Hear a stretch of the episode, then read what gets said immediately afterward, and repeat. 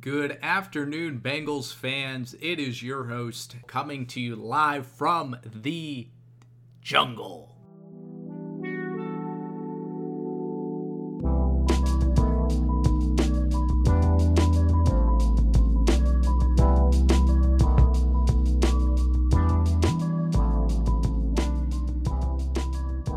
For some initial thoughts on the draft, I feel like the Bengals had a largely serviceable draft. You know, there was no glaring issues with any of their picks. I feel like they got some gold somewhere in the middle of the draft. I think where they fell off in my book from an overall perspective is they didn't do enough to support Joe Burrow. Joe Burrow got one offensive pick with Tee Higgins. I'm not downplaying a great wide receiver, especially a rookie, a fellow rookie is a great pick. But you have to wonder how are they going to patch up that offensive line? I get also Jonah Williams will be back in a starting capacity, but Jonah Williams has yet played a snap in the NFL. So please, let's calm down on Jonah Williams. He will be good but until we see him on a football field at the pro level, I can't give him any flying jubilee. It's not like Jonah Williams is a guy who is 2 years in has has demonstrated all pro talent and then got hurt for a year. You want your rookie season to get as much reps and as much playing time as you can because that's how you're going to learn and that's how you're going to build your career on. Jonah Williams didn't have that luxury. And, you know, I'm not calling it over. The Jonah Williams project is certainly not over, but can we curb the fact that Jonah Williams being plugged in is somehow going to change this offensive line? Please. I think Joe Burrow is obviously the greatest pick in the draft. And I'm not saying that subjectively. I truly mean that. Joe Burrow just put on the greatest quarterback season ever. There's no other player in this draft at their respective position who did that. So, with that, I have to say the Bengals, it's pretty hard to mess up a draft that has Joe Burrow on it. With that being said, though, and it kind of goes to my point I just mentioned, I don't think though the Bengals did enough. I really don't. And, and this is this is a tale as old as time where the Bengals just don't go all in. There is such reluctancy to be aggressive. I felt like if there's any draft to be trading up, at least demonstrating to their fan base and to Joe Burrow that, hey, buddy, our pedal is to the metal right now. We are going to be as aggressive as we possibly can to show you that we are behind you. No more waiting. But they didn't. I mean, they didn't. And, and and for a draft that I've read had so much middle round talent, you know, rounds two, three, four, and they largely didn't do anything besides obviously pick two linebackers and a wide receiver after Joe Burrow. I think Bang. Uh, so this is where we're at. For, so let me give a draft grade. Easy, B plus. You pick Joe Burrow. That's you know you can't pick Joe Burrow and get less than a B. Let's be honest. Joe Burrow could have been a team's singular pick. It, it could have been the Bengals' only pick. You still got to give it a B. I mean that that is a a juicy, slow fastball coming down the pipe you hit it, you make contact. Now, we don't know where that ball is going just yet. We, we are right at the point of contact. But the point is, you saw the ball, you took a swing, you connected. For that, I have to be easy on the Bengals. With that being said, I feel like Joe Burrow is coming into the same offensive line, largely same positions around uh, uh, skill players around him. What's going to be different about that offense than it was last year? Joe Burrow is a rookie. Make no mistake, as old as he is as a rookie, he's still a rookie. And if he comes in as a rookie and just turns heads, good for him. He will be forever loved. I live in the real world, though. I know the Bengals organization. I know the Bengals coaching staff. I've seen Zac Taylor coach, and it's bad. So I think we need to curb our expectations as Bengals fans. I like them moving for, for um, forward with Joe Burrow, and I like Joe Mixon. I hope we get to re-sign him at a totally serviceable contract. If not, move on. Running backs are um, expendable. But I think we need to curb our expectations. The, the problem with Bengal fans that I always notice is that this the shimmer of hope happens and you all act as if that is you know the clouds parting and God is saying you all are my chosen team. I think that's a very a very much a loser's mentality. The fact that you feel like the moment things go your way, you're entitled to all the fruits of the labor. Bengals have done absolutely nothing to demonstrate they're any different than the team they were in the mid 2000s.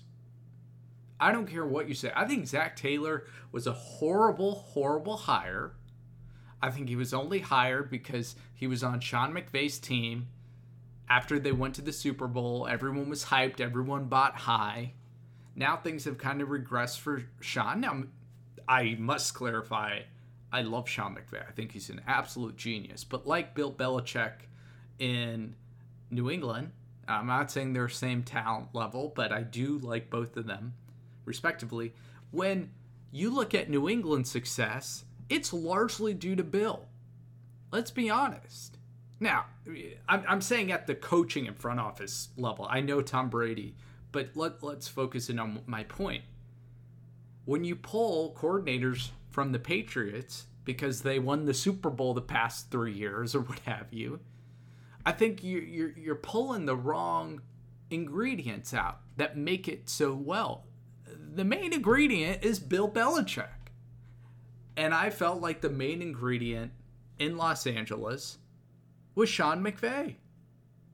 And so far, I've been right. Zac Taylor, if you watched him, he's just not a really skilled coach.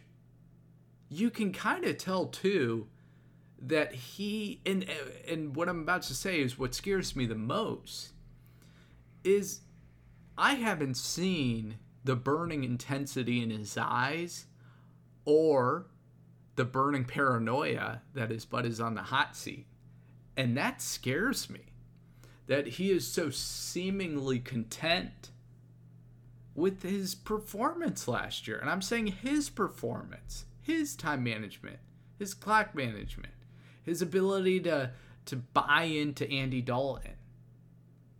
I just I don't know. And that's the thing with the Bengals organization. They don't have a GM. So truly, I don't know if the decisions are Zac's. I don't know if they're Duke Tobin's. I don't know if they're Mike Brown's, Mike Brown's daughter. Who knows? I'd like to think they've given Zac a lot of reins.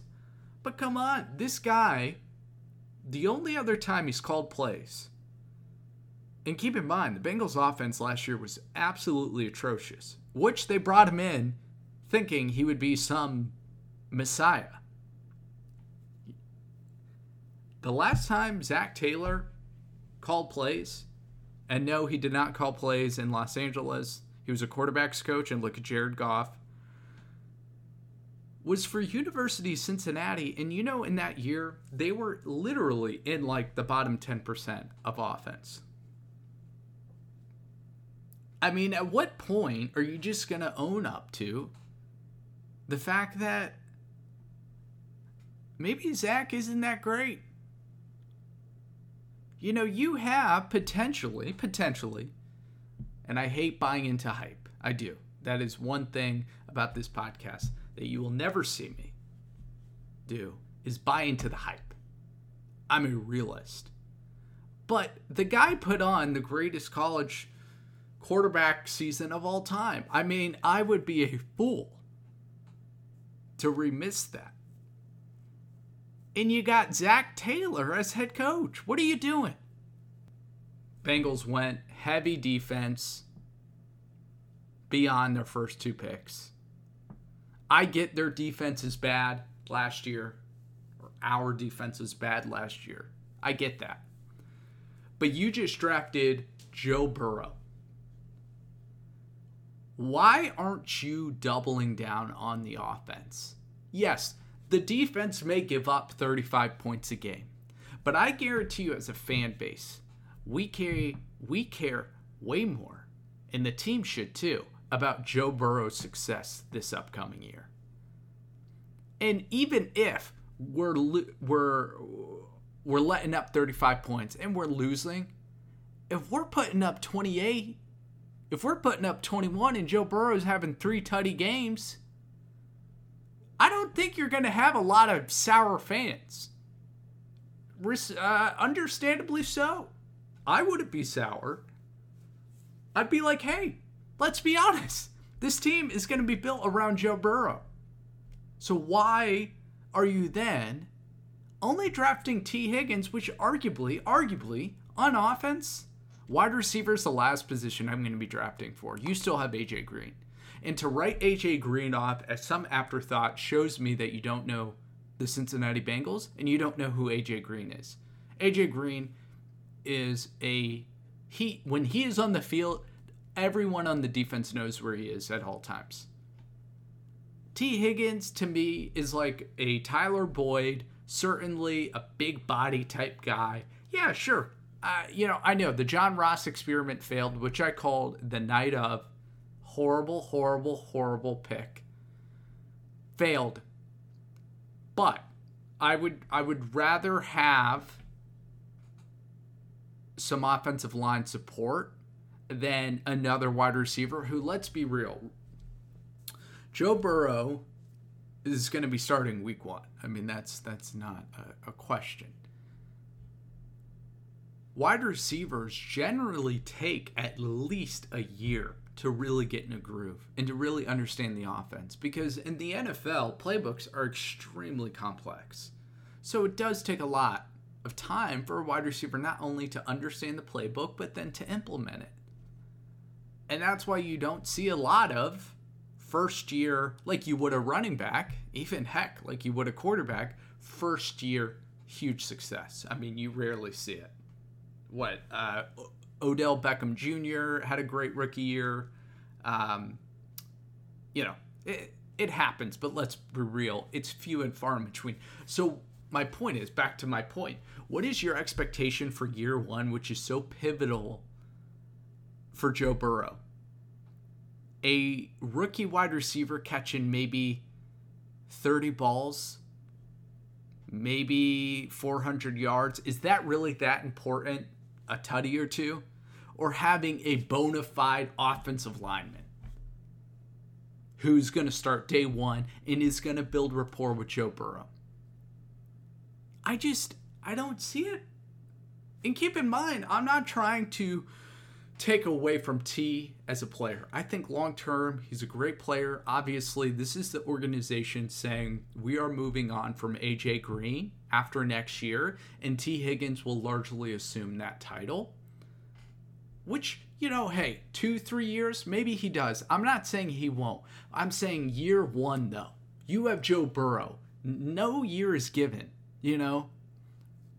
You shouldn't be expecting, oh, well, we have at least four or five years to kind of build up this team. No, no, no, no, no, no. Joe Burrow needs to win a Super Bowl on his rookie contract. Because if Joe Burrow ascends to Joe Burrow level, like a Patrick Mahomes, when he gets paid, when the Bengals then have to eventually pay him for that, we're not going to have a football team. I mean, we're, we're going to be the 2000s Saints, or the 2000s Colts, the 2010 Saints, arguably the 2020s Chiefs. Now, all these teams won a Super Bowl. And I believe all of them, besides the Chiefs, won it without a rookie contract uh, on their star quarterback. But my point is when you tie that much money into a star, especially the quarterback position, you gotta uh, cut the fat off somewhere. You gotta cut you know, uh, money is not exponential. The salary cap is not exponential. So what are you gonna save on? So that's why a lot of teams, once they sign their quarterback, they kind of fall apart. Carson Wentz, you could argue, oh, the Eagles with Carson, the Rams with Jared Goff, uh, the Seahawks with Russell. Uh, who else is got got signed big? And then I mean, you could you could argue the Packers with Aaron Rodgers for the past ten years, um, or nine years. I know they won the Super Bowl. My point is, you got to win on a rookie quarterback contract. You just got to. And if you don't, you got to have a heck of a defense, a heck of a run game, and a quarterback who's willing to take a pay cut. They didn't do that. The Bengals did not act aggressive. And for that reason, like I said, I don't give them an A. A minus. No way. They got Joe Burrow. That's a B plus. Well, I appreciate you taking the time to listen to my totally subjective takes on the draft. Um, I think all in all, Joe was the right pick. They did it. And I really do hope, you know, moving forward, trying to move as far away from the Marvin Lewis years as we can. Um, just that, and I and I don't mean Marvin was a bad coach, but just more in the sense of being satisfied with total mediocrity. I hope this is the beginning of a new era. I hope we now see our team make decisions that normally, you know, only quote unquote good teams make. Because let's be real, it's been crap. So I'm excited. Um, I do want to make this podcast uh, frequently. Um, I know with the off season after the draft, there's not a lot of activity or news to report on, but I can certainly use that time to create some cool t- content around uh, Bengals teams, Bengals seasons, my thoughts on the upcoming season, really anything that's not time sensitive. Heck, maybe even an entire podcast episode around Joe Burrow himself. Uh, but the the goal of this whole project is really to connect with you all as fans and lovers as the Bengals, um, and we can just have fun and talk about you know everything we love and mostly hate, at least in my opinion, about the Bengals through the internet. How cool is that? Uh, well, anyways, appreciate you taking the time to listen. Uh, I want to keep these short. Uh, just so that I can capture attention instead of rambling on as I'm doing right now. I feel like so. With that being said, uh, much love. Go buy a Joe Burrow jersey. It's a fun time to be a Bengals fan. Take care and thank you for listening.